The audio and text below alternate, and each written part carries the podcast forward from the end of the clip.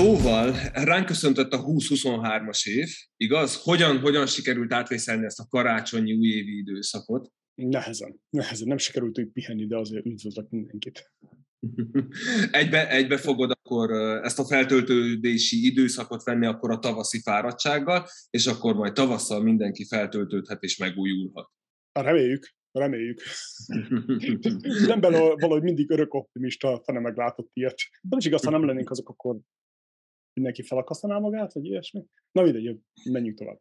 Egyrészt, egyrészt, másrészt azért miközben ugye fáradtak vagyunk, és még nem hevertük ki ugye az új év által okozott traumákat, ekközben, hogyha jól tudom, akkor az oldal is fejlődik. Erről mesél nekünk, légy szíves pár mondatba. Traumával jár ez is. De ezt szívesen csináljuk, szóval ez, ami, ami kisebb feltétődést tud okozni. Szokásos dolgokat említek megint, bővítjük ugyebár a skálázás gondolkodásmódját, most is egy pár rész fent van már, hangformában is dolgozunk, a zíros formákban is, új részek, de ízelítőül, mert mindig csak megemlítsük, de sosem adunk ízelítőt, hogy olyan dolgokról beszélünk benne, mint például találd meg az nagy ötleted, hogyan találd meg az nagy ötletedet, és vállalkozási ötletet, skálázni a mérhetetlent, és ilyen izgalmas, döntéshozatal mechanizmusa, ez is nagyon izgalmas, mert az jó lenne tudni, hogy hol van döntéshozatalnál, hol vannak a gigszerek, hol, hol szoktuk elnyomni a dolgokat. Problémakezelés, és még sorolhatnám. De nagyon izgalmasak. Egyik jobb, mint a másik. Pontosan, és hadd emeljem ki az egyik személyes kedvencemet is, a Beagle alapítójának a történetét, aki a nemekből, illetve az elutasításokból tanult, hogy mennyire jó tud lenni ez egy vállalkozás számára. Mi mindent tudunk ebből megtanulni, levonni, és a saját hasznunkra fordítani. Igen, igen. Az, amit meg érdemes meg, megemlítsünk, megint erre sosem tértünk ki most esetleg, hogy minden részben ugyebár egy, egy Amerikában híres vagy hírhetté, hír, hírhetté vált um, vállalkozóst, illetve a vállalkozást próbáljuk meg valahogy kielemezni bizonyos szempontok alapján, és talán olyanokat is, akik, amik Európában nem igazán ismertek. Úgyhogy nagyon izgalmas. Egyrészt, másrészt ugye közép-amerikai vállalkozók is fognak vagy szerepelnek már benne, akik ugye egy-egy példakép, és hogy megnyugtassuk ugye a hallgatóinkat, talán érdemes azt is hozzátenni, hogy mindegyik vállalkozónak a történetét bemutatjuk három-négy percbe is, tehát hogy annak, akinek esetleg nincs hozzá türelme, vagy éppen fut, vagy siet, vagy rohan valahova, az is nagyon egyszerűen kaphat belőle egy ízelítőt, de végigolvasva, ugye, vagy, vagy végig hallgatva ezeket a szövegeket is, utána még talál hozzá, mit talál minden egyes rész után? Egy, egy, pontosan, egy nagyon egyszerű gyakorlatot, ami ugye a hétköznapokban pár perc alatt használható, és most ugye nem arra kell gondolnunk, hogy különböző eszközöket és technikákat kell ehhez beszerezni, mert ugye a legtöbb, amit ugye mi otthon is elsajátíthatunk, megtanulhatunk, ahhoz ugye mindösszesen egy toll kell, illetve egy papír. És most hallhatjuk Györex barátom lelkesedését a téma iránt.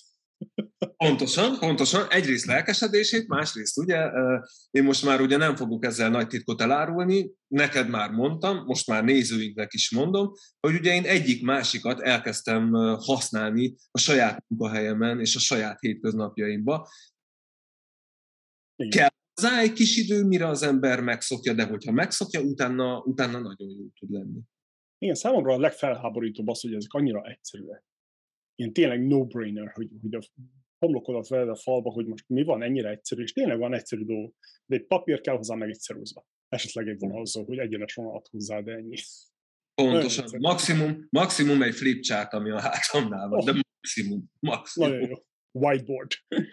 Igen, a következő az röviden a magyar bizniszről tanfolyam.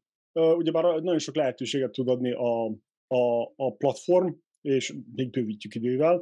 Úgyhogy egyszerűen csináltuk egy rövid programot, 6-7 részből fog állni, és mármint annyiból áll, talán még bővítjük egyeket, meglátjuk idővel, de a lényeg az, hogy nagyon röviden, azt hiszem max 20-25 percben fogja elmagyarázni, hogy ki hogyan tudja használni, ki használni a maga malmára hajtani a platformatta lehetőségeket. Egyszerű regisztráció kell hozzá, és bárki ingyenesen természetesen megnézheti akár egyiket a másik után, akár felbontva, ki hogyan érzi. De nagyon egyszerűen próbáltuk feltérképezni a dolgokat. Mesélj kérlek szépen, kik voltak közben januárban a vendégeitek? Kurtán Klára, az Inventus intézet alapítója, Sebestyén Drabant, az Uriel Card létrehozója, ez egy izgalmas ilyen digitális bizniszkártya, és most veszük fel, ha minden igaz, nem tudom, pár nap múlva, Bakonyi Gergő, az Édesváros megálmodója lesz a vendégünk. Meglátjuk, hogy csúszon be valaki, vagy nem. Úgy néz ki, hogy a vendégek is kivették a karácsonyi szünetet, mert nem, nem tudtuk őket aktiválni, úgy, hogy szerettük volna, de hát természetes. Az ünnepek az pihenésről szól, nem podcast csinálásról. Kiven állunk? Pontosan, pontosan. Hú, ennyire elszántak vagyunk? mm, nevezhetjük így is, pontosan. Ez egy jó kifejezés. Szerintem is. Ugye ennyi hát, volt. Igen. Oké. Okay. Zárásként azért most megkérnélek téged, hogy a stábtagokat sorolt fel. Természetesen. Mi, mi mindig nagyon szépen köszönjük a csapatnak, hogy közreműködnek és dolgoznak szinte éjnappal átéve, idézőjelbe persze, mert ők se dolgoztak az ünnepek alatt. Sajben Regina, Nazsuk Belán Jani, Jamina Bers is, valahogy miért raktál fogva, nem tudom, de őt mindig kihagytam, pedig az elejétől kezdve velünk van. Bajnocki Bálint, Szűcs barátom, és Majdán László. Úgyhogy nagyon szépen köszönjük mindenkinek, és és találkozunk pár hét múlva ugyanúgy. Így van, így van. Jók lehetek, köszönjük szépen, hatékony skálázást, és nézzétek meg, hogy miről szól a magyar biznisz. Köszönjük szépen.